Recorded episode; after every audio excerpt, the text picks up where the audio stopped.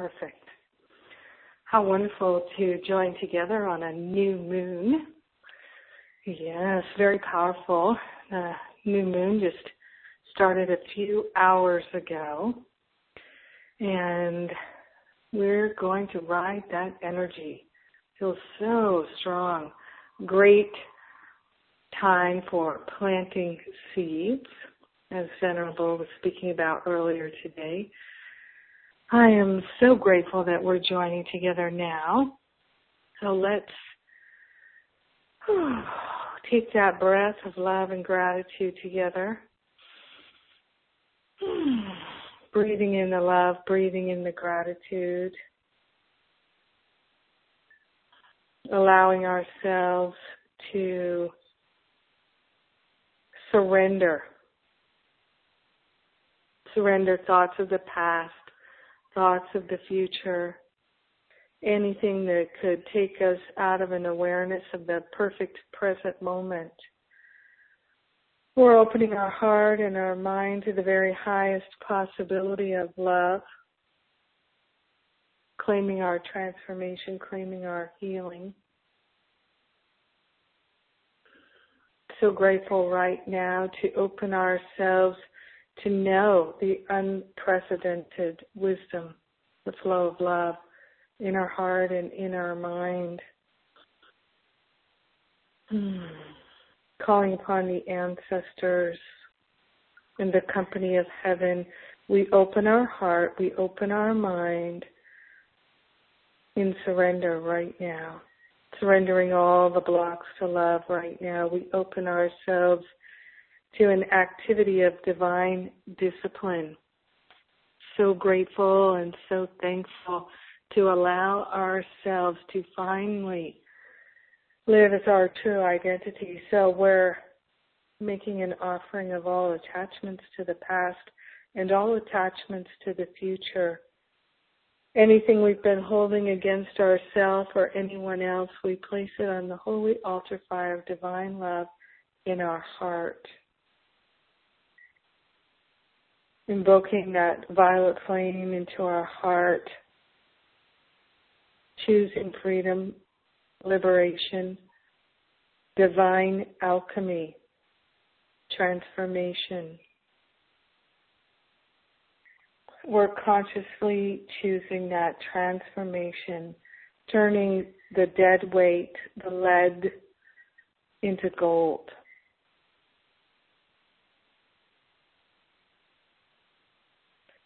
Becoming aware of any place in our mind where we feel attached to the meaning that we have made in our relationships, in our experience of ourselves, in our view of ourselves.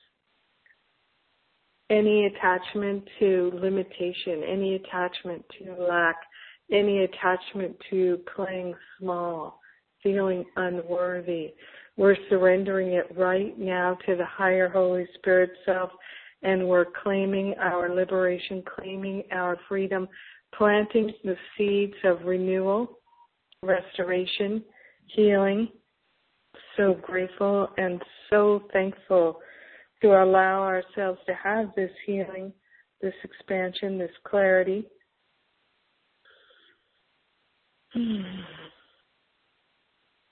Giving up thinking that it's hard.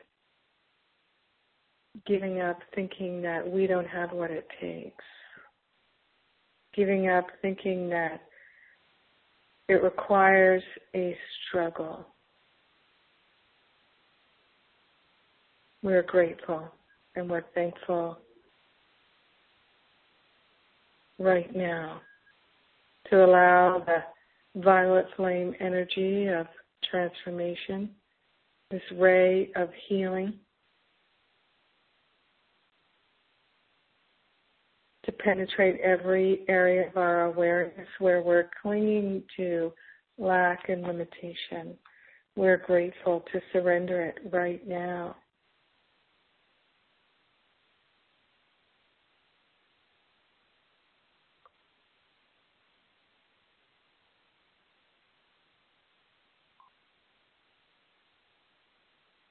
Breathing deeply.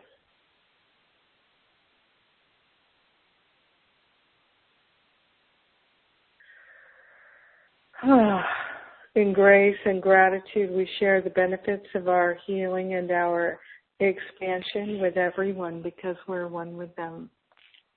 We let it be. And so it is. Amen. Amen. Amen.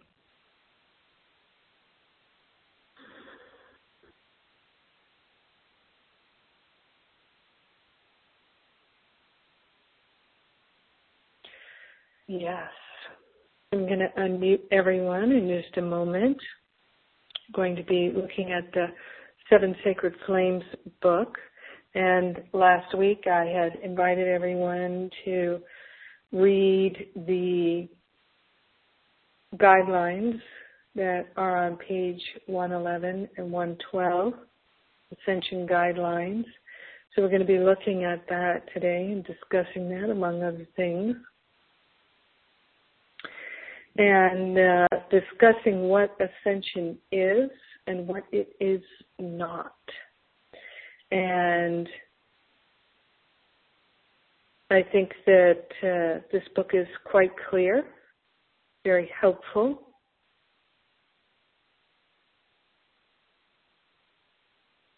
So bring your questions about ascension. I love what it says here on page 110 at the bottom. And this is the Ascended Master Adama speaking. Ascension does not require the doing of so many things, but it is all about becoming, embracing, and remembering to live your lives as the God or goddess that you are. So you already are that, which you've heard me say so many times. Course in Miracles tells us that we don't have to become pure. We have to forget the idea that we're not pure. Relinquish that idea in order to see the purity. Adama says, Ascension means fully embracing the divinity that already exists within you through the expansion of your consciousness as beings of love and living from the wisdom of the heart. It is that simple, my beloveds. If you become this, you do not need anything else. All this already exists and lives within you. I remind you that there is nothing outside the self. So I'm going to unmute everyone now. And so if you can prepare by self-muting on your phone as necessary or on your Skype pad, depending on how you're calling in.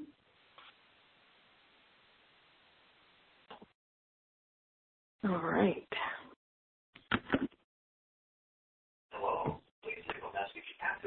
Nancy, you got a bit of noise there. I thought I muted. All right, perfect. And uh, remember too that most phones, most modern phones have a self mute button on the keypad there, and so that's a good way to do it. Uh, just easy to do it that way. Alrighty, so we're going to get into these uh, guidelines. I, I always love reading this because it makes it very real and tangible for me. And one of the things you might have heard me say is I believe that it is a process of elimination that leads to illumination.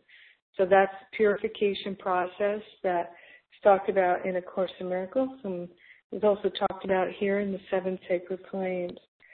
So in these guidelines, starting on page 111, it says here are some of the main points or guidelines to be understood and considered about the initiatic path leading to your graduation from Earth's curriculum through the ascension protocols.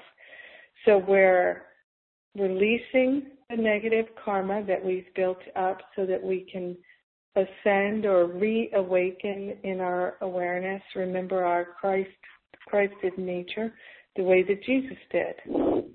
And so uh, someone might be joining us who's unmuted.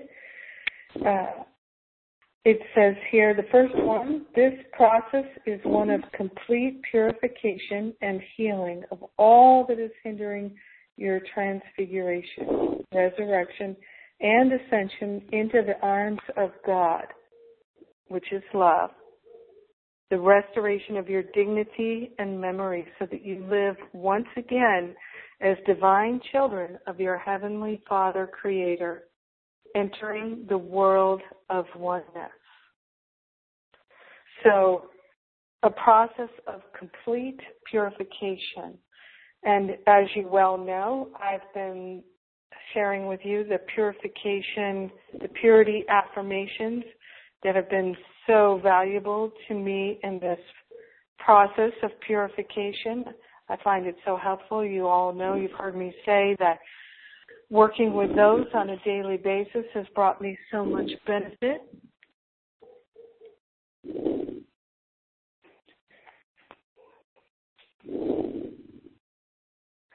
All right, we've got uh, someone who just came in from New York, and uh, if you can self mute, that would be great.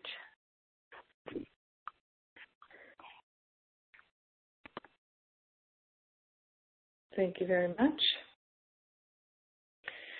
All right, so.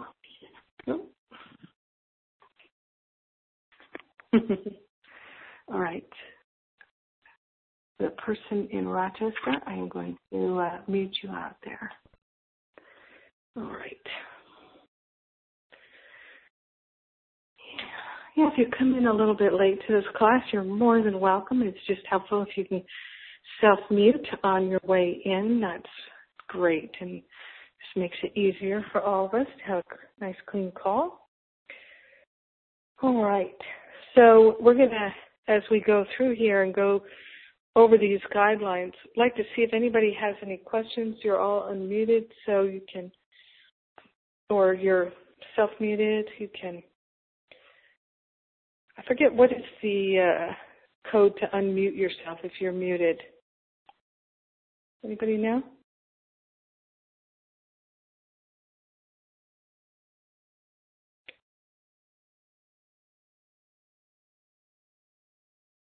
All right. Well, I guess it's not. star seven. Oh, great. Thank you. You're welcome. Any questions about ascension?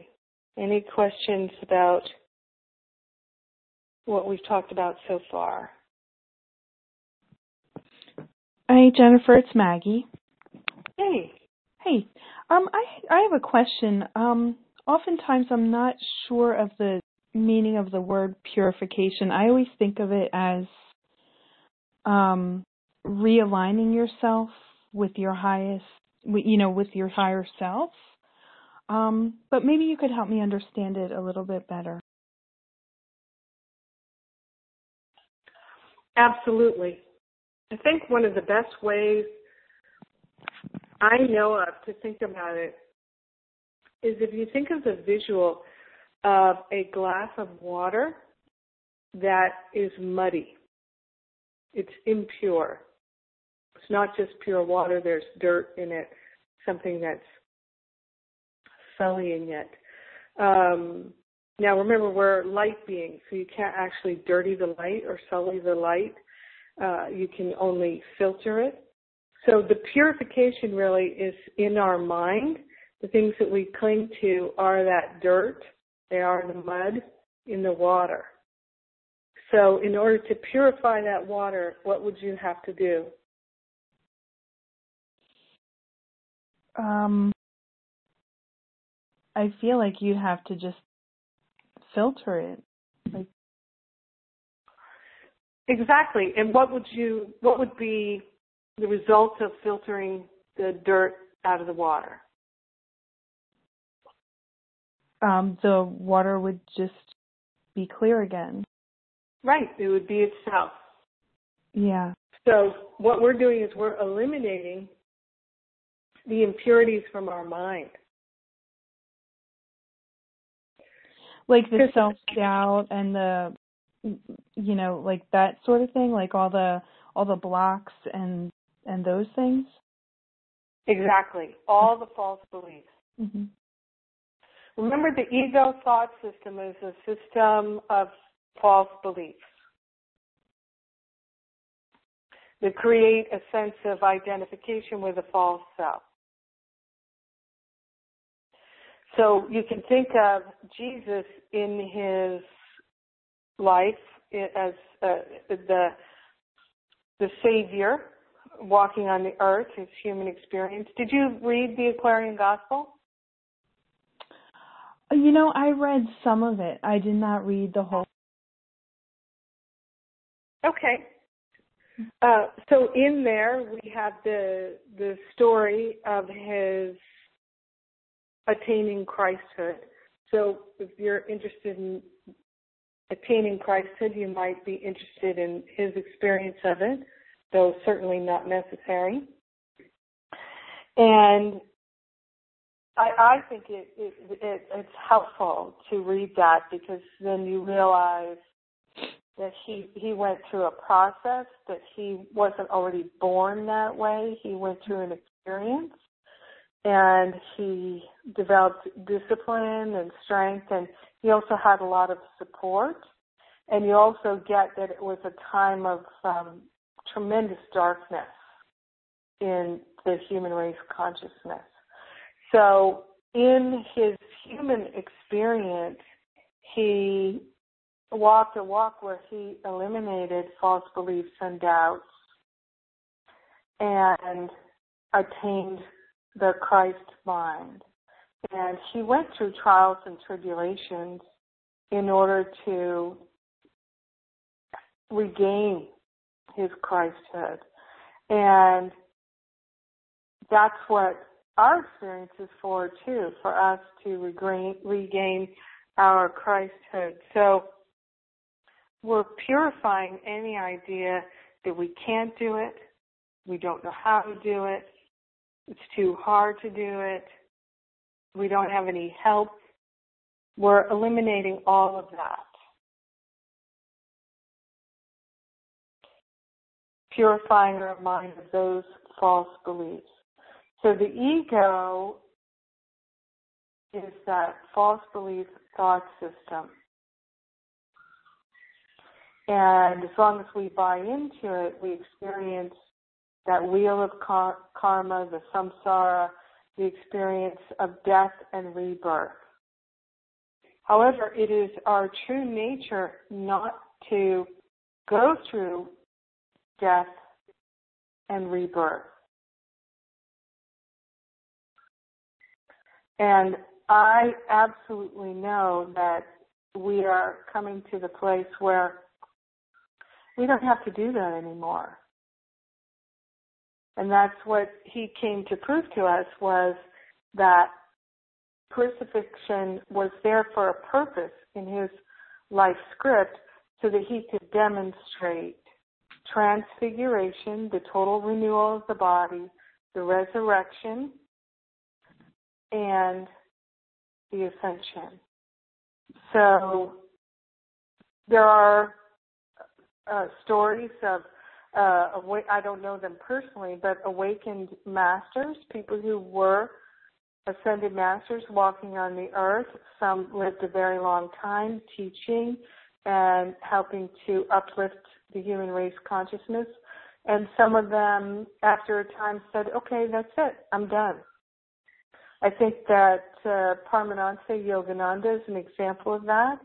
So when he was done, he told his disciples and students that's it. I'm done. I'm going to lay the body down. I'm complete. And that's exactly what he did. And then he left his body behind. He was done.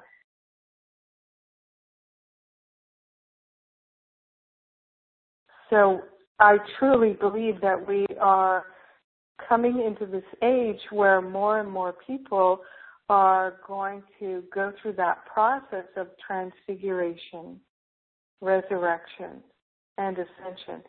Some will stay to be helpful, and some will move on. If you think of um, Gary Renard's book, Disappearance of the Universe, um, in there, Pursah talks about feeling that uh, awakening in her mind, and uh, she stayed for a while, and then she was complete. I think it's a unique unique journey for everyone. And we ascend in our awareness because that's really the only place for us to ascend. But just because we ascend in our awareness doesn't mean that we have to lay the body down or shuffle off the mortal coil, make our transition.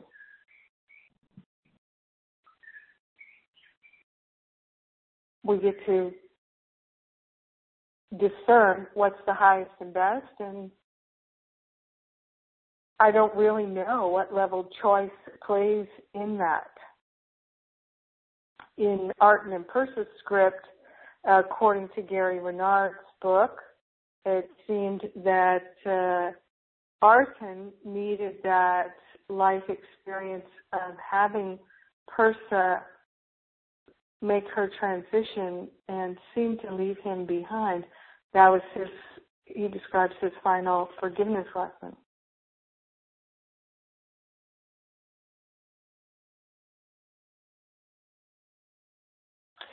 So with the straight a bit away from purification, so the purifying of the mind reveals the true nature.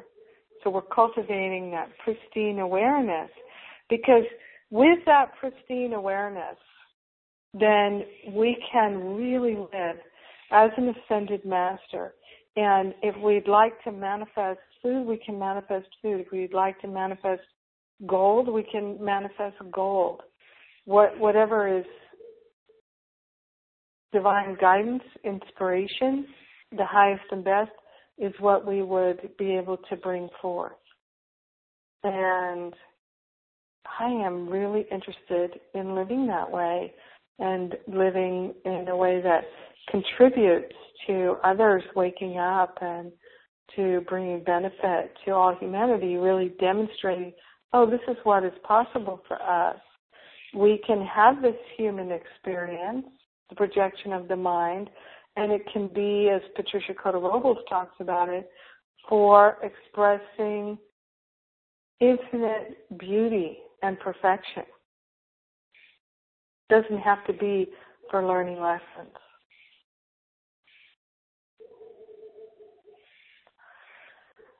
So, as you were talking about, Maggie, purification aligning with your true self, yes, and purification is also the elimination of the impure beliefs and thoughts. Mm-hmm. Because we can have a momentary aligning with the true self, and then we can fall back into the false beliefs. Mm-hmm. Have you had that experience? yeah, a little bit. yeah, exactly. So purification is where the impurity is gone. So mm. you would mm. have to add the impurity back again. Mm. Anybody else want to uh, jump in here?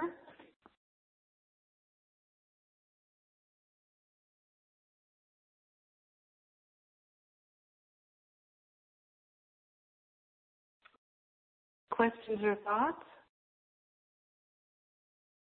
I'd just like to follow up with um, thanking you for that explanation also that you went into about ascension. You really um, helped to clarify it. So thank you. Yeah, because I used to think ascension meant leaving like Jesus mm-hmm. did. Mm-hmm. And and I thought, gosh, I've been working so diligently and devotedly to live here in a peaceful way and to contribute in a peaceful way and to live in, learn to live in joy. I, I don't want to leave here. I'd like to really explore this and, and live as an ascended master. And so I was grateful to realize, oh, yeah, why would I have to leave here? Now, of course, miracles will say, of course, that our human experience is a projection of our mind, and that's true.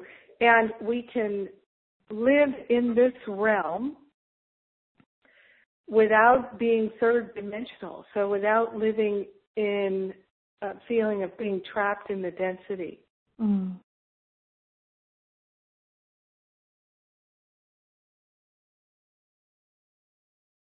And it's becoming less dense so noticeably. I remember years ago someone told me that in the Mayan calendar, uh, uh, what was that time was speeding up and that it used to be that a day and a night in the Mayan calendar could be many, many years in our in our calendar, and that uh, time was speeding up, and so the Mayan calendar was aligning with our calendar so that a day and a night were the same day and night that we had. So if you think of a period of darkness, you can see how something like the dark ages would occur where there is a sense of tremendous darkness and density that seems so pervasive on the planet in the human race that it would be profoundly that you could have things happen like um, periods of long war and spring.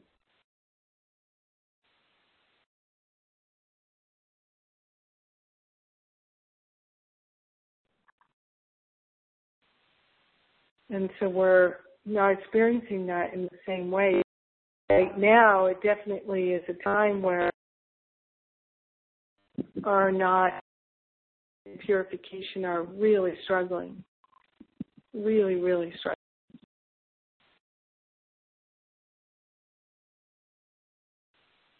And I'm curious, since the the group of us, we live all over in different places, and uh, I'm wondering how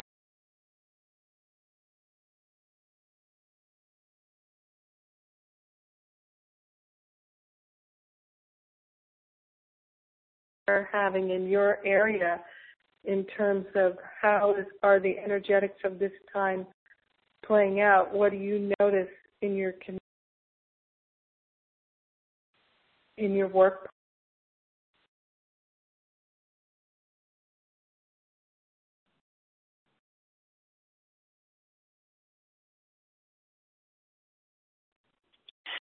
Jennifer, you're you're cutting out. I think I it is for me. I'm not hearing very much of what you're saying right now. I was asking people, is that true for everyone, or are other people not hearing me? Um, I noticed that it cut out a bit for me as well. Okay. Almost like electronic interference or something. Yeah, I think there's some of that going on today. I um I'm not on the internet because I noticed the internet was spotty, so I'm talking on my cell phone and I have so uh, I'll just repeat what I said. I'm asking people to share what is it like in your area of the world this time right now? Are you noticing it in your family, in your workplace, in your community? Are people feeling very threatened? Are they feeling worried? Are they feeling expansive? What what do you know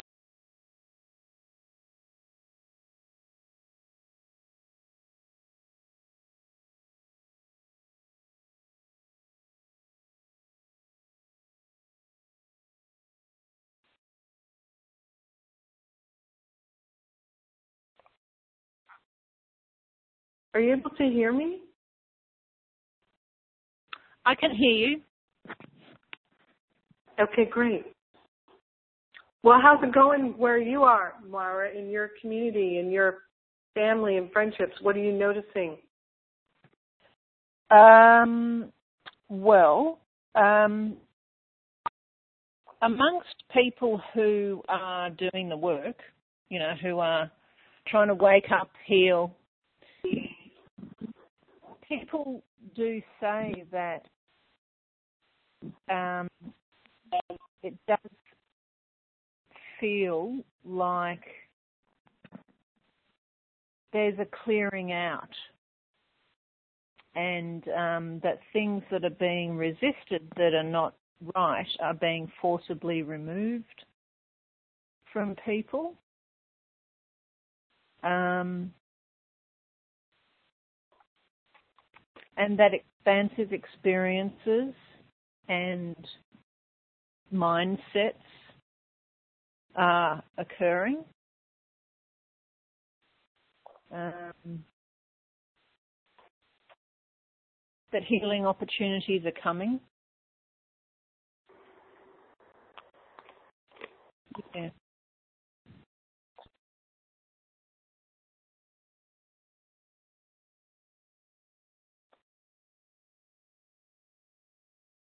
Great. I can't. Oh, yeah, you're there. Great. Thank yeah. you.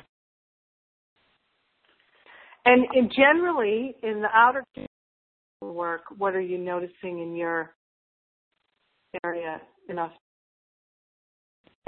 Sorry, you said generally. What? What? Yeah, you mean in generally the, in Australia. in the general community? Mhm. Yeah. Um. Hmm. I can't say. Um, I can't answer that because um, you know I'm living a pretty quiet life. Um, so yeah, you know I'm not having you know heaps and heaps of social interaction, uh, except with you know, um, you know, Course in Miracles people and um, recovery people. So um, yeah, can't answer, can't really answer that, and I don't watch the news, so. What about what is it that you feel? Oh, I feel, I feel heaps. I'm um, I'm on the. And, and I mean that too in terms of what do you feel is happening in your community? What's what is it you're feeling in those around you? I mean, just if you go to the store and things like that, what are you what are you feeling? Mostly, um, uh, I'm feeling positivity from those around me. That, um, I mean, you know, obviously it might be a reflection of where I'm at because I know that everyone around me feels more positive when I'm more positive. But um, I, I do feel that, um, you know, what's going on around me is generally um, quite light you know um i mean i know that some people are going through you know pretty rough stuff but um my experience of most people is that they're they're okay. Or if they're going through stuff they're okay with it. You know um a feeling of lightness. Not light light not light lightness but um, yeah, doing okay, positive. Beautiful. Um, I'll just um, uh, in you know add that I I do live in and near the hippie consciousness waking up capital of Australia, which is Byron Bay, which is the easternmost point of Australia. And um, we have a mountain here, Wollumbin, it's a sacred Aboriginal women's site. So it is um, a very, very spiritual place. And but you know, there's heaps and heaps of people here who are not, who do not align with that, you know, with Aquarian consciousness or waking up or enlightenment or anything like that. But it is, it's a, it's a, a pretty cool place where I live.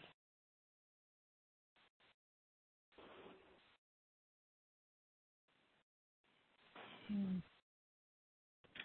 Oh, I've um, I've uh, just before I sign off, Jennifer and everyone, um, I haven't read the uh, Sacred Flames book. I haven't ordered it, but um, uh, when you started speaking about ascension and ascension knowledge, I remembered um, my um, my last number plate. Every time I get a new number plate, um, I always make an effort immediately I see it to to create um, a phrase so that I can remember it.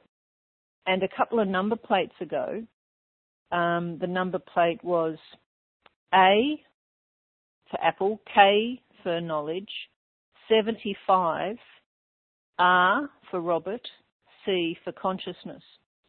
And so I just looked at it for um, a few seconds thinking, okay, what can I make out of this number plate so that I remember it?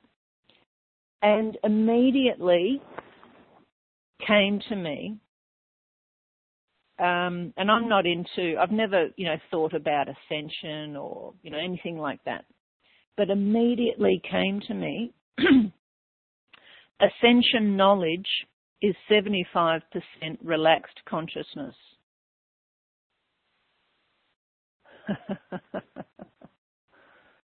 So I made an effort to practice that. there you go. That's me.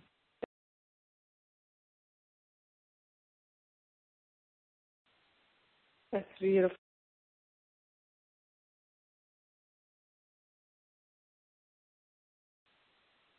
Anybody else like to report in on how how things are in their neighborhood?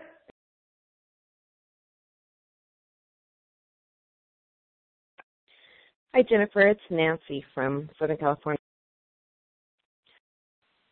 And um, I've been really, really practicing.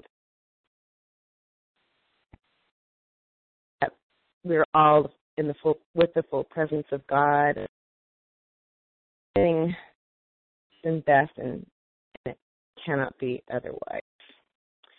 And I've had a lot of what serendipitous things happen. and I think it's because I'm aligning, you know, I'm aligning with that truth. You know, not always, there's still frustrations, but I've just noticed more serendipitous things, you know, like I, and I, my car, my battery was dead. I'd been to the beach, and there were at least two or three hundred other cars in the parking lot. And when I went back to my car, it was dead. And of all things, the people right next to me were leaving at exactly the same time I and so they were able to jump my car and I was able to go home. Really good example, but it makes me think you said that you notice in your community and I think trying to be grateful for every experience that comes up because it's a it's coming up for a healing that I'm noticing more things.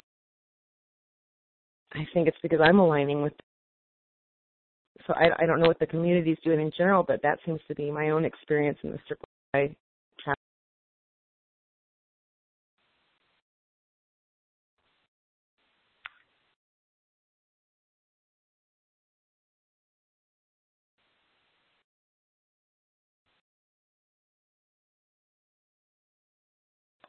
Yes, and I'm going to mention uh, while I'm thinking of it that uh, I am going to be on the East Coast and I am uh, hoping that we can have an East Coast gathering. I'll be at my brother's home in New Jersey, and uh, the days that I will be available Sunday, the I believe it's the 28th, and Monday the 30th.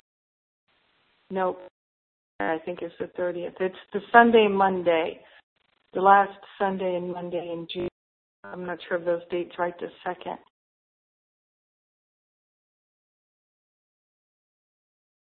Wondering if someone in the New York um, offer there, or we can join at my brother's house. And so if people can email me who are interested in joining, that would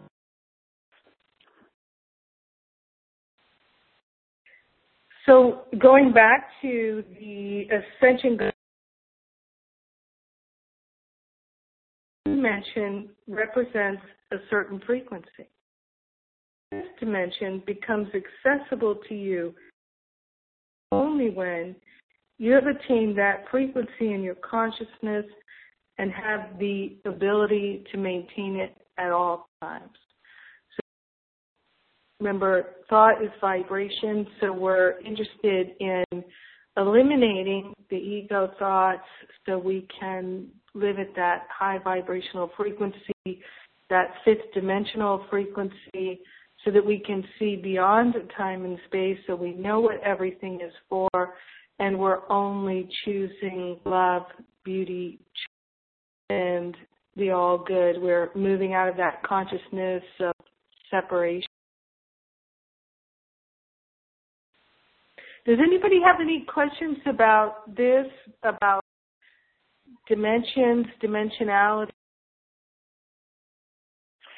Yeah, Jennifer, this is Jerry. Can you hear me? Yep. Um, oh, you can't. Okay, because I'm I'm actually in Maui, so I, I don't think I have a great connection. But yeah, I have um two que- well two questions. Um, talking about the purification process, is the purification process always painful? Or is it 90% painful? Is there a percentage when you go through that? Oh,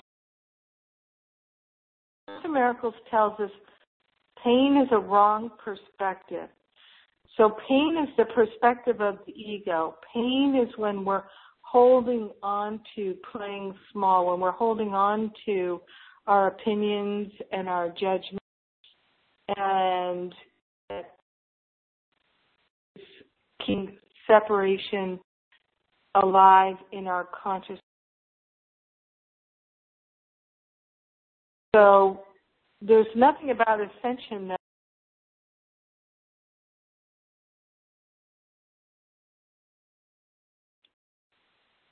I think I lost we, you. Oh. Are people having trouble?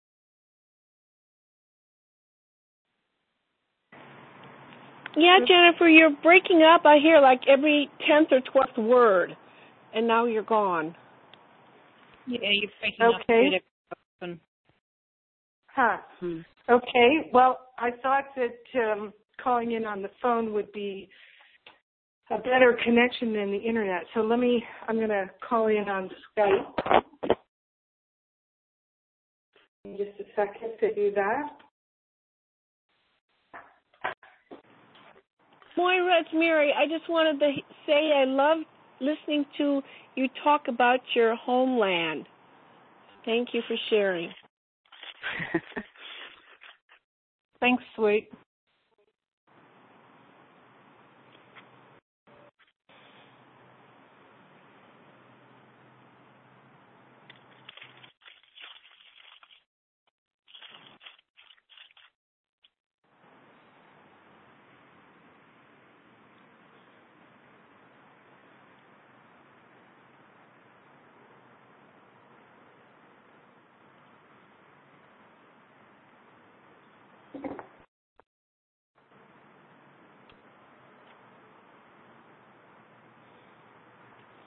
Have any Aborigine friends?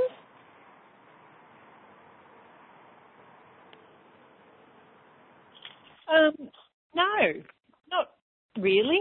Um, not close friends. There's probably a couple of acquaintances out there, but no, for some reason um, I don't attract many um, Indigenous friends.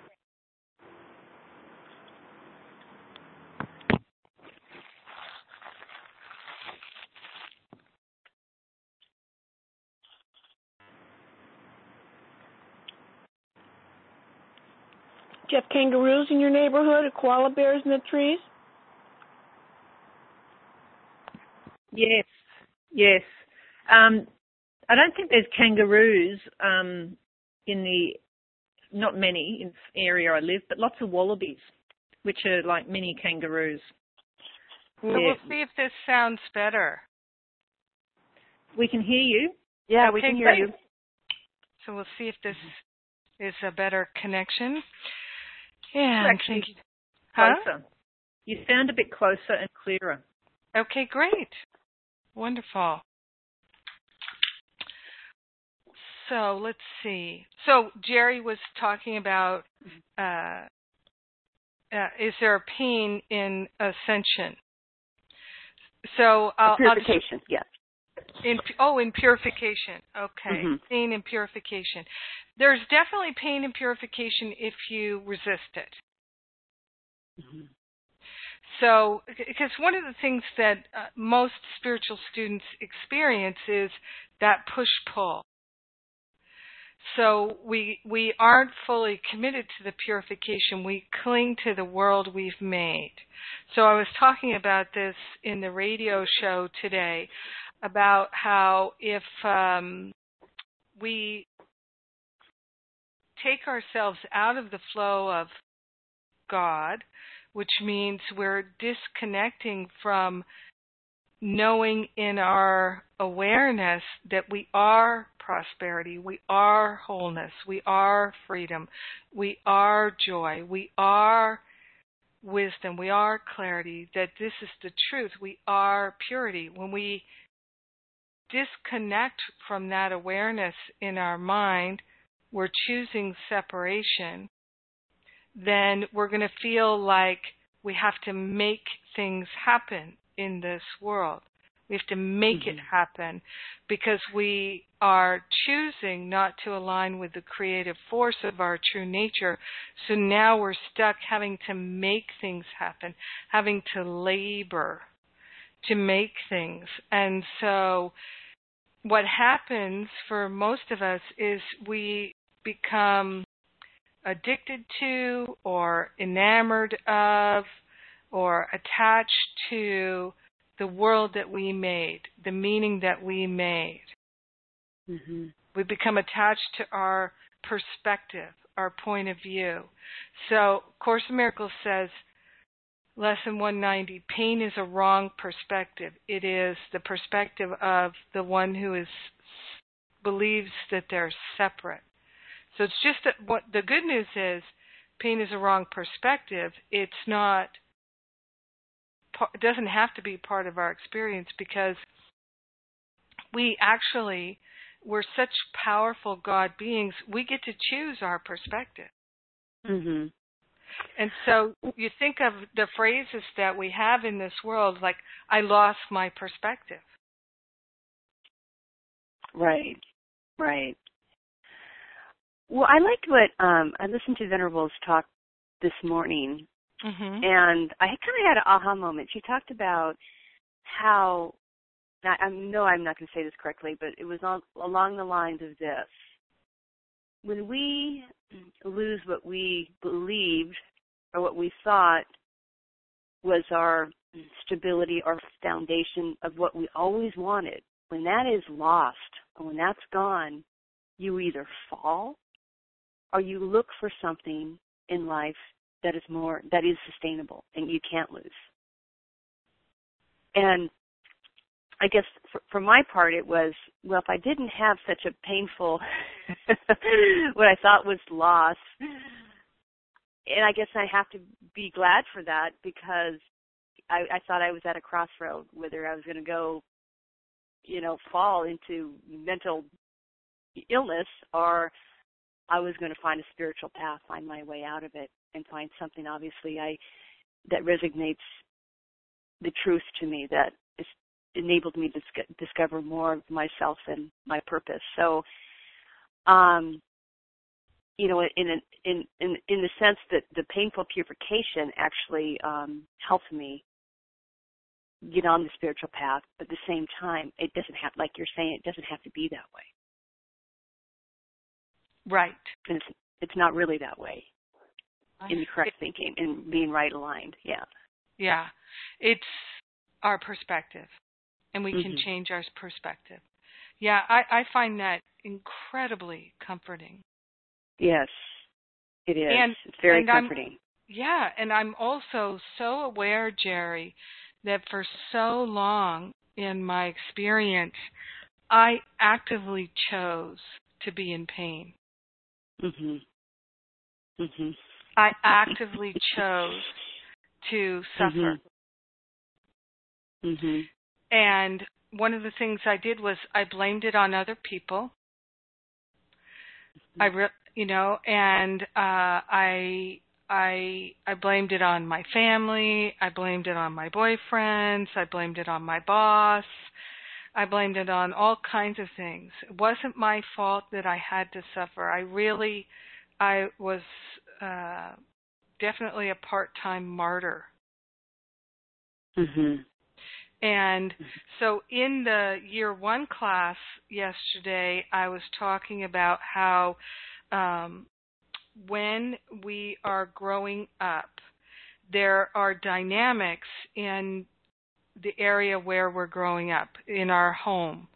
Uh, not everybody grew up in a family, but for those who, wherever you grow up, there are certain energetics that become very familiar and then what happens is, as we get older and we move out of our parents' home or wherever we were and into creating our own environment, we will oftentimes recreate the home environment even if it was painful. Mhm. Mm-hmm. And so there was great sharing in the class yesterday where people were realizing that's exactly what I did. Mm-hmm. And, and uh, Akash actually gave a beautiful example because he grew up in um, Africa where it wasn't safe for him to leave the house.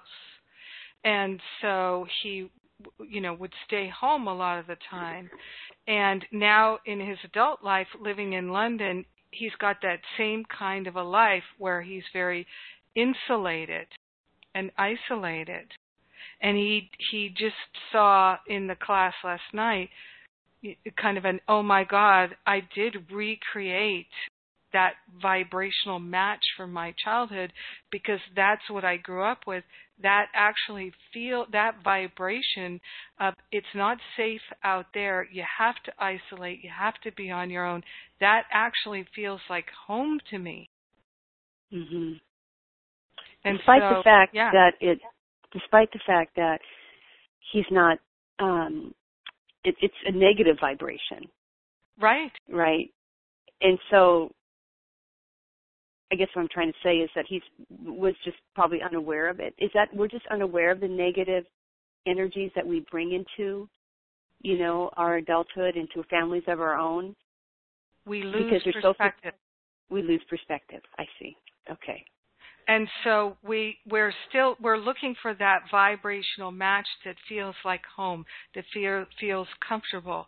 So some people um for instance um there there was um someone who took masterful living a few years ago who in their childhood they were um literally held prisoner by their family and beaten and ravaged and tortured, literally. And the meaning that they made of that as a child is my the people in my family are good people. They would only do this to me because I'm so bad. Mhm. I mean, including being beaten by a with a two by four, locked in a closet. Wow yeah, living in in a dark closet and being taken out to be abused and beaten. And the meaning that they made of it was it has to be because there's something wrong with me, not because there's something wrong with them, because they didn't have that perspective. Mhm. You know, it's like one time I was in a grocery store and there was a, a child who was about 5 years old and she was in the shopping cart. You know how you can put a child in that shopping cart and sit them in the basket there. And her father was shopping with her, and he kept telling her that she was bad and she was stupid. Just this mm-hmm. precious little girl. And he was like, Don't do that. You know, that's bad. And why are you being so stupid? And talking to her that way. So I just asked Spirit, what can I do to help her? So I, I went over and I just looked her in the eye and I said, honey, there's something wrong with your daddy. He should not be speaking to you that way.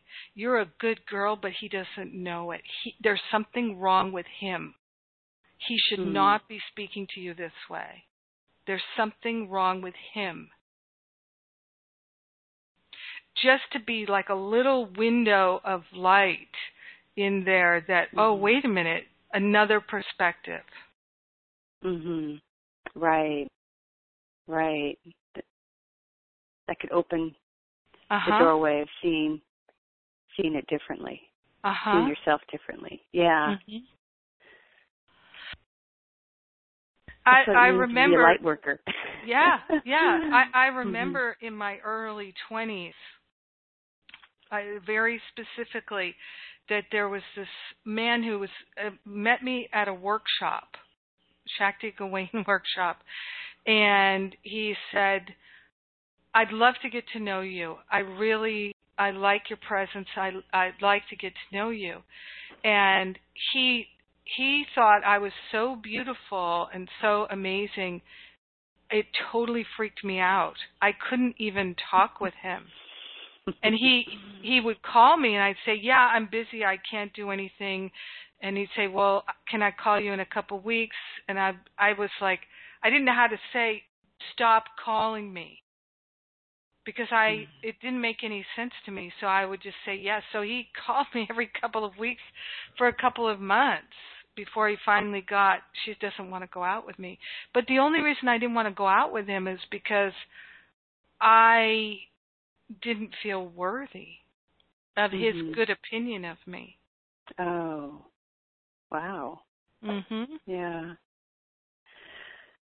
Wow, it's amazing how um those feelings are so deeply hidden. Mhm, mhm, and they come up to the surface in, in in their own way, in their own time. Mhm. Yeah. Yep, and and I remember a few years after that dating a man. We had a wonderful connection and relationship, and then out of the blue, he said, "I I can't stand this anymore. I feel so happy when I'm with you. I cannot stand it. I don't like it." He had grown up in an abusive family with drug addicted parents who were mean to him and abusive to him. So being with someone who was kind and loving, he literally couldn't stand it. Hmm. Hmm.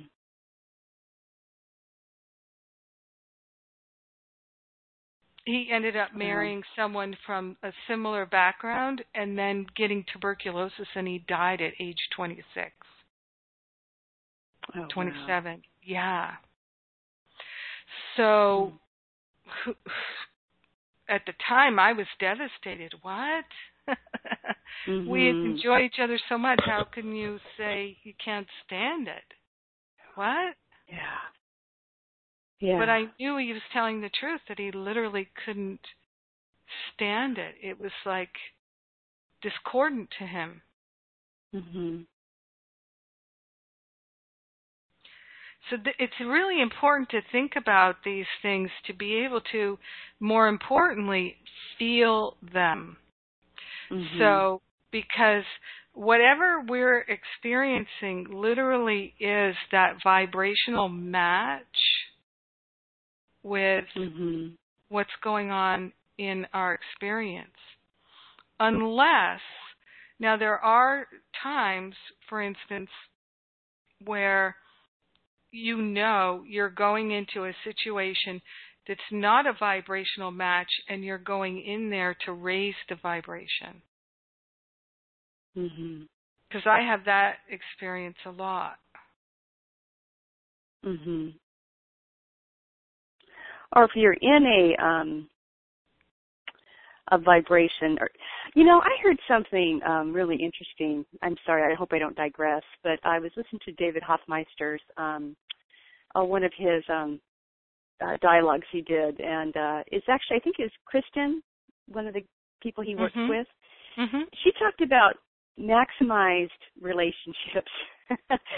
and just to piggyback on what you just said about you, you, you go in to bring up the vibration, she says that there, the gist of it was, it's just the opposite, where you're in a relationship where you're not growing anymore with the other person. You're not Mhm. growing, and if anything, it's actually you're kind of digressing, in a sense. You, it's just not making each other feel good and so then that's when your your relationship has been maximized and that's when it's time to leave that vibration or something like that have you heard of that uh coin that phrase maximized relationship have you have you heard that no okay i thought that was uh uh kind of fascinating but it but i guess it would would make sense if you at any rate i what what's your take on that i i Well, sure I what- think we've all had experiences where we overstayed a relationship. Mhm. okay yeah And it could be anything. It could be a job. It could be a house. mhm It Yeah, could be a neighborhood. It it Yeah. could be any, you know, could be romantic, could be a friendship. Mhm. Mhm. Mhm. And if we if if it's not a vibrational match anymore, then it it does have a particular kind of discomfort. sure. Yeah. And we we recognize it's time for us to let go, but we don't feel we feel more safe clinging to what is painful than to just Right. let go and see what happens. right. Because we don't trust the universe. Right. Because we've lost touch with the flow of love. So we think we have to make everything happen. We don't know how to make something new or better, so we cling to what we have. Mhm. So Jennifer, when you go into a situation where you bring up the vibration, Mhm. how do, do you feel differently? How does that?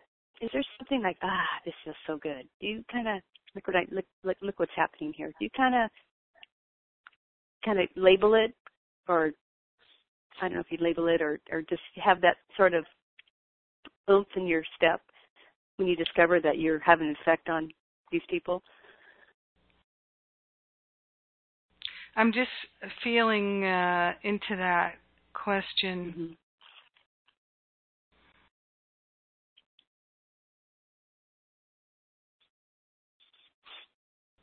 I would say that that feeling that you're talking about that comes when I feel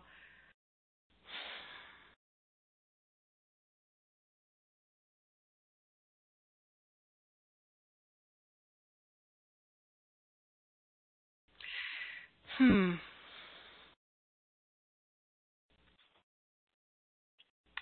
It's it's interesting, Jerry, because the way I live my life, I feel like a beneficial presence most of the time. Oh, okay. I do. And um what that that kind of feeling of wow, this is great comes more when I am joined with others who are interested in raising their vibration Mhm. and Mhm. Oh, we're doing it yeah. we're aligned in doing it together. Mhm. Yeah. Mhm. Yeah. Okay, it makes sense. Yeah, and feels- yeah. Yeah, and and the one of the things that happened for me in my experience is when I started teaching and counseling, when I was in that place of teaching and counseling, I was more focused on my true identity and the true identity of the people I was with. And so in that experience, I would feel more buoyant than when I was on my own much more Mhm. buoyant. So it was Mhm. way more noticeable to me. Oh, I like that. You're more buoyant. That's a great. Mhm. It's a great term. Mhm. Yeah. So Oh. purification doesn't have to be painful. It's it's really like you know the Holy Spirit gives us all these wonderful metaphors and analogies. So uh, I, you may have heard me talk about um, the whitewater rafting Mm-hmm. analogy, and so uh, do you remember that? I'm actually I I'm not sure, too sure if I do, but Okay. but please Well, share it. yeah, just briefly. Um, Mhm. uh, I've I've done some whitewater rafting, and one time I went whitewater rafting in Maine, and um, in the talk they give you before you get into the raft, they say if you fall out of the raft, which happens, uh, we all had life vests on and all that, and we were wearing wetsuits because the water was very cold and it was white water. So um, they said if you if you fall out of the raft, then immediately, as quick as you can, lift your feet up to the surface, point your toes in the direction that the river is going, watch your toes, and just allow yourself to flow with the river, and we'll come get you. Don't try to stand up. Don't try to, to do anything or maneuver anything. Just do that, and we'll come get you. So um, uh, at the end of the day, there was a rumor going around that somebody had fallen out of the raft and broken their ankle. We were talking about it at the bar, having a drink at the end of the day, and um, uh, there was a guy at the bar, and he said, "That was me. I'm the guy who broke his ankle." and we said, "Oh, what happened?" He said, "I fell out of the raft and I tried to stand up and I got my foot caught on a rock and my ankle snapped like a twig." and um so that's the thing is we're in the flow of a river and when we feel out of balance the tendency is to reach Mhm. for something to try and stop Mhm. ourselves from being in the flow of the river the rush of the river can seem um, frightening to us, but that's only because we don't trust the flow of love. We don't trust that we'll be carried to a place of peace and harmony. We think that we're going to drown. We think that we're going to die. We think that we're going to be hurt. And we're just not willing to trust that flow. And the reason is, is because we've, we've become unfamiliar with the flow. Mhm. So it doesn't Mhm. feel safe to us. And just like A Course in Miracles says, we think, well, we left God, so God's going to be pissed off at us, just like I would be pissed off if somebody left me. Mhm. So Mhm. we can't imagine that the river of love and light would carry us safely. So we struggle and so we cling to the area of the shore that we feel is familiar rather than allowing ourselves to be carried in a river of love and light. And that's Mhm. what causes the pain. Right. Right. Trying to stop Yeah. Mhm. Mhm. That's a great analogy. I get. I I can grasp that. It's really Mhm. Mhm. really good. And the step number three here is beautiful. It's a beautiful next point for us to look at. So this is page 111 again, the third uh, main point in the guidelines here. Live from the heart, talking and acting like a master would as a way of being. Always ask yourself the questions what would a master do or say in this and that situation? Then go within and find the answer. If it's not clear, take a piece of paper and pen, light a candle if you wish, and set your intention to find the answer inside of you. The master within is awake and alert at all times, forever waiting for your recognition. So the master within is that Holy Spirit. It is the higher self. It is the I am that I am. So this way of being, of asking what would a, master do, Or you could say, What would Jesus do? But people sometimes feel so different from Jesus. What would Jesus do? Feels like, well, I don't have to do what Jesus did, did, did or would do because when that's not my experience, that's not my life. But what would a master do sometimes can be a really helpful question. Then the next one, let go of the third dimensional consciousness of separation, duality, polarity, and drama in all its myriad forms. Stop believing in two powers and giving your power and precious energy to the illusion of this 3D density. Allow yourself to set aside all that you learned so far that has not given you the results you are yearning for. Be ready and willing to learn anew and have the courage to step into the unknown reality of love and magic. I would say love and miracles. Recognize that love is the only true power there is and start living your life in that vibrational frequency from the inside out. And then the next one is really required in order to be able to do that, live it from the inside out. Let go of all judgment and expectations about yourself and others and how life should be unfolding for you.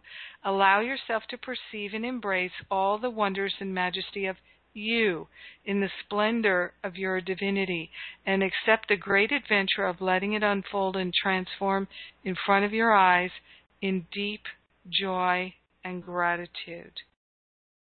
And then the next one, you've heard me talk about this many times embrace the banner of humility, which is not less than, not better than.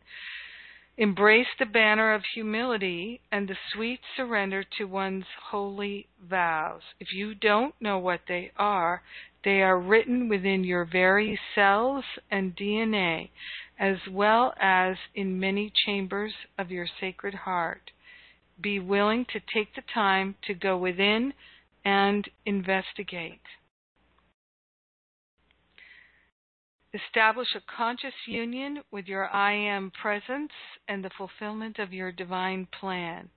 The ascension is the unification, the merging into divine union with your magnificent I am presence. In order to embody this glorious aspect of yourself, it is an obvious requirement that you make yourself very familiar and intimate with that aspect of self you want to merge with. How can you expect to ascend and unify with an aspect of self that you have not spent the time to know and understand? So you can see how in Masterful Living this is exactly what we've been working on, all these different pieces here. Anybody have any thoughts or questions about this so far?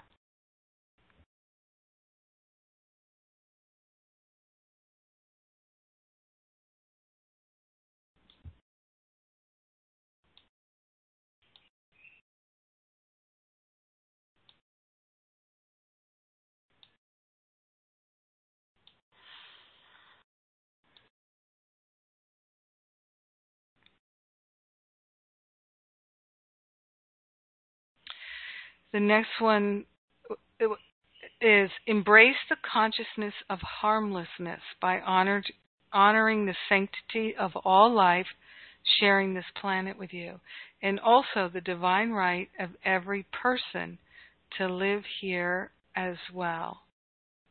Release old programming running your life and all negative emotions stored in your conscious, unconscious, and subconscious memories, including the balancing of all debts incurred toward life. You've already received many teachings on these topics. When individuals believe their debt to be light and they enter into the spirit of releasing it steadily, into the sacred fire, they create a great release of joy that flows through their being. The feeling of joy within your consciousness has a tendency to create malleability in the coil of energy that keeps the records of the debts, relaxing tensions within the energetic coils and freeing the individual to move on more quickly through all initiations with greater ease and grace. So can anyone testify that as they're doing this work of letting go of the judgments, that more and more it feels easier to let even bigger judgments go? Anybody experiencing that? That malleability?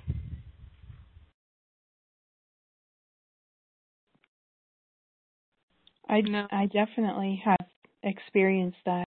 Mm. It felt it felt so difficult in the beginning to and um required tons of um work around trust.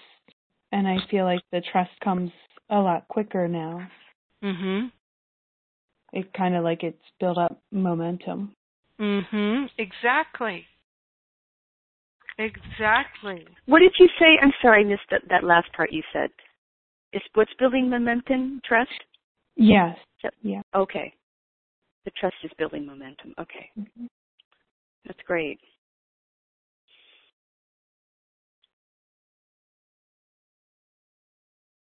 It does. It builds a real momentum.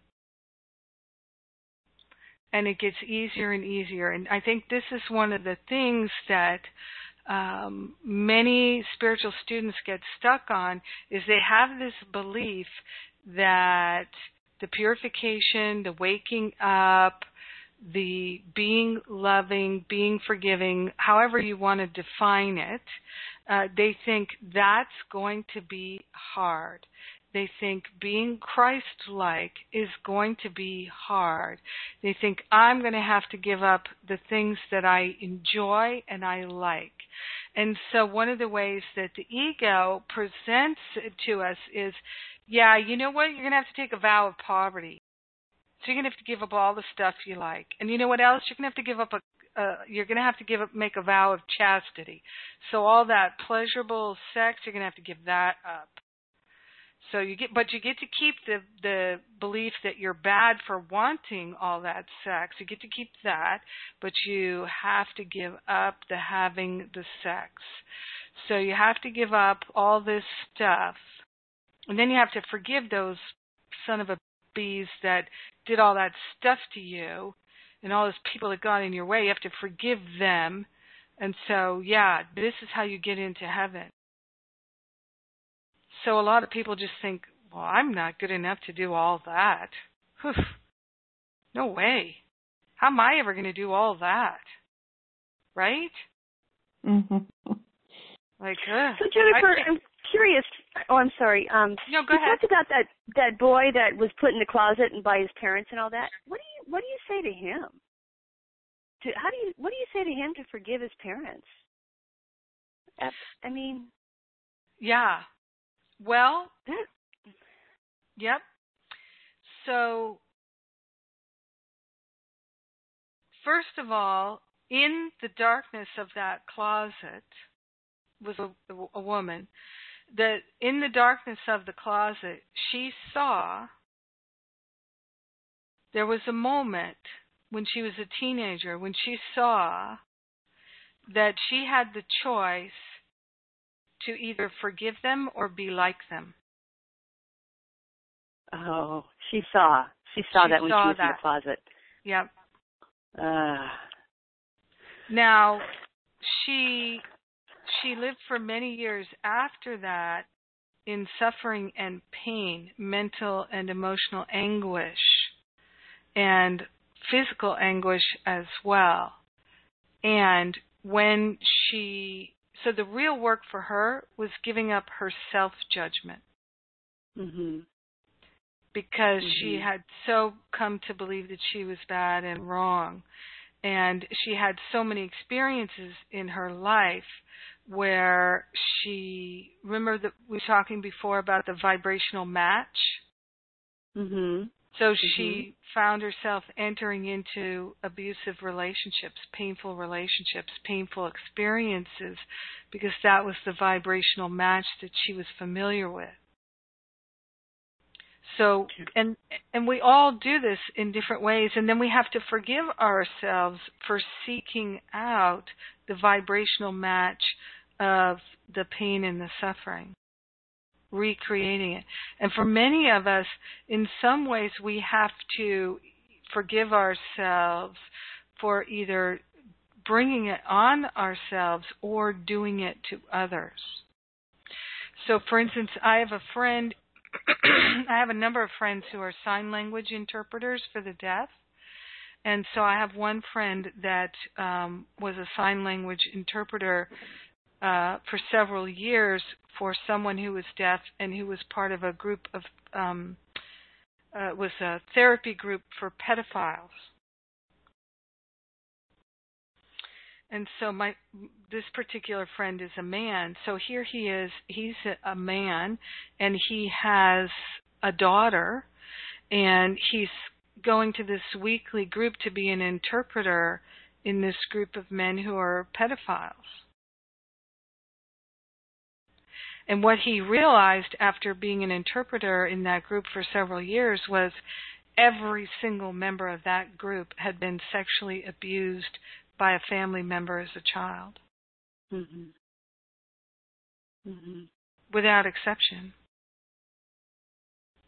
So this is how we recreate it. So for instance, for me, when I was a child, one of the things that my parents did, which they thought was being good parenting, was they did their best to try to control me and part of the way they did that was through punishment and through judgment. Mm-hmm. Yeah. And so I learned that is love. Yeah. yeah. Did my parents say, let's teach her that this is love? No, they didn't teach. They, no. They thought we are loving her. Mm-hmm. They thought this is love. We are loving her. We're demonstrating that we love her by washing her mouth out with soap and holding her down to do it. That's what people who love each other do to help them. I don't want to do that. Why would I want to hold my child down and wash her mouth out with soap? That's a horrible thing to have to do to a child, but you do it because you love them. That's what they were thinking. Mm-hmm. And I'm thinking, ah, this is horrible. This is not love. But I, I made the meaning of it, well, this must be love because I know my parents love me and they're telling me they are only doing it because they love me. Very confusing. Yeah. This is why for many spiritual students the one thing they resist doing is like doing the things in the masterful living workbook looking at those things. You know the first chakra your relationship to the tribe and the family answering those questions. How many people in this group right here have not done that have resisted doing it it's not wrong or bad to resist it. It's totally understandable. We don't want to look at that stuff. But you know what? We can look at it now with eyes of love in order to transform that consciousness and to release the meaning that we've made of it. We do it by bringing the light of our attention to it. And it can seem overwhelming and too difficult to do. So that's why being able to venture into it with a group, with a prayer partner, or even with the Holy Spirit. Mhm. So, question I have you: the the gal that was in the closet, mm-hmm. you said that she got a message from the divine, whether she could either be like them or be something like her parents or or be someone different, right? Is that what the message she got? Uh, I'm sorry. Say that again. Oh, the, the gal that was in the closet. Mhm, you were, mhm. um, she had uh, she had an epiphany, or She did. God she had an epiphany. Well, she saw in in the darkness of her closet, she saw there was a choice okay, that she could either be like them, become a torturer, mm-hmm. or she could just forgive them. I'll forgive them. Okay, Mm-hmm. and then what does the Course in Miracles call that? An epiphany, or they what what what, what would the Course call that? Um, message from the Holy Spirit. Well, I would say that Course in Miracles would call it just a miracle. Okay, okay, yeah that to have the light of that awareness. And so okay, perhaps to be a little bit more clear she saw that she could either become like them. Maybe it wasn't quite to forgive them but the choice was either to be like them or to just accept what happened and was happening to her mhm. I see. yeah and she saw Okay. in her heart saw that. She did Okay. not wish to be like them. Okay. And then that was her salvation. Because yeah, we don't yeah, know what, it was.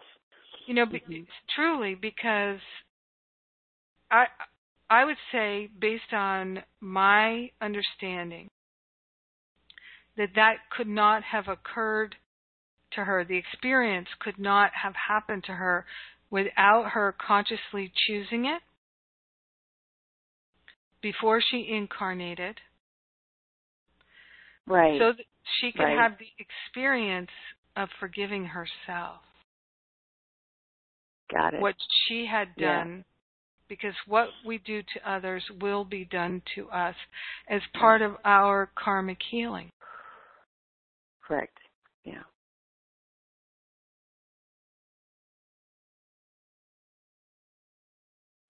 so that for me was part of my experience i've had so many forgiveness things where i realized i would rather forgive what happened what was done to me than carry around the unforgiveness i Mhm. don't have the capacity to carry a grudge anymore because i know what it costs me now i just can't do it Mhm.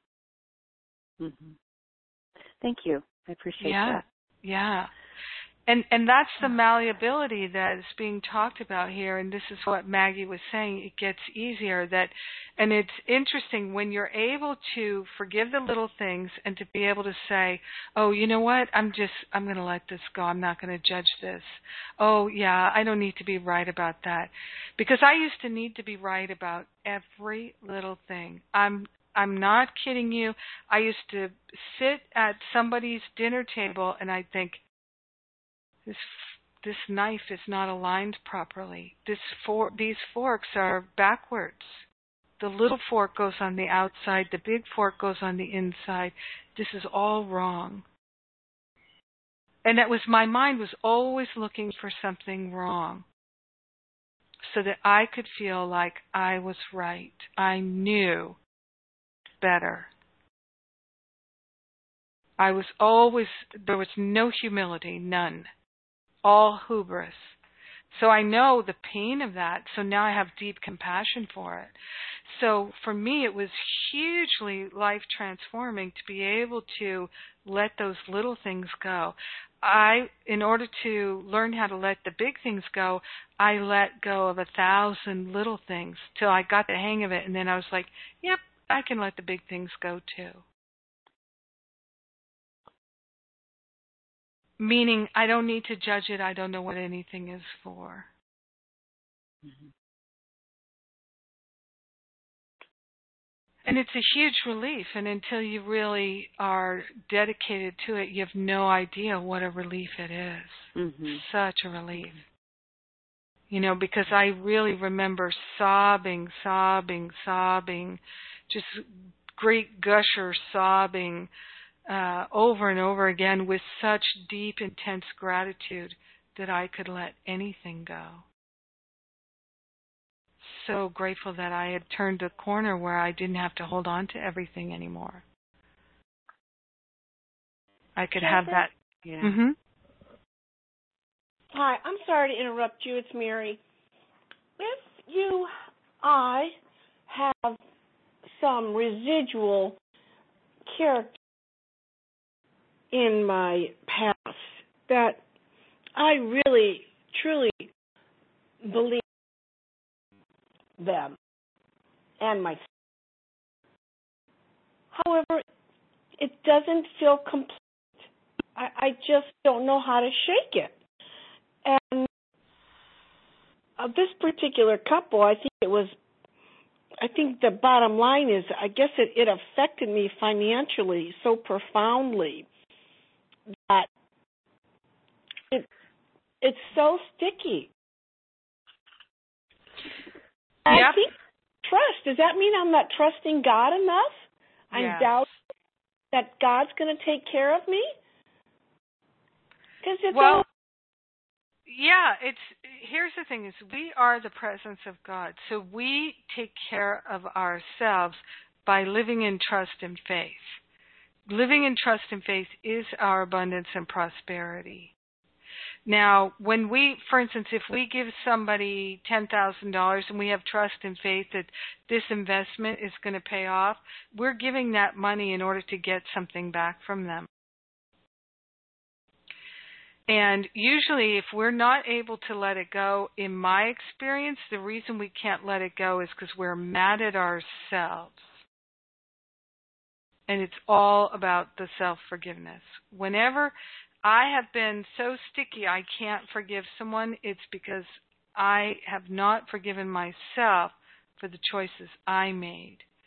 And um, I've had a couple of experiences in my life where it seemed like I trusted someone and they ripped me off financially and the the door to abundance was closed until I forgave myself for the choices I made. And of course, it really was never about forgiving them. It was only ever about forgiving myself because, as the Course says, all forgiveness is self forgiveness. So, have you forgiven yourself for the choices you made with that couple?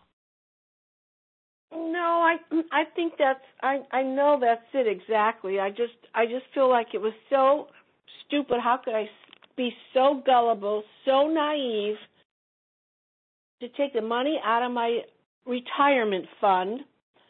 I didn't seek counsel. I did it on impulse, and I just go on and on and on. And when it comes up, that's what it sounds like. And I hit the delete button, delete, delete, cancel, clear.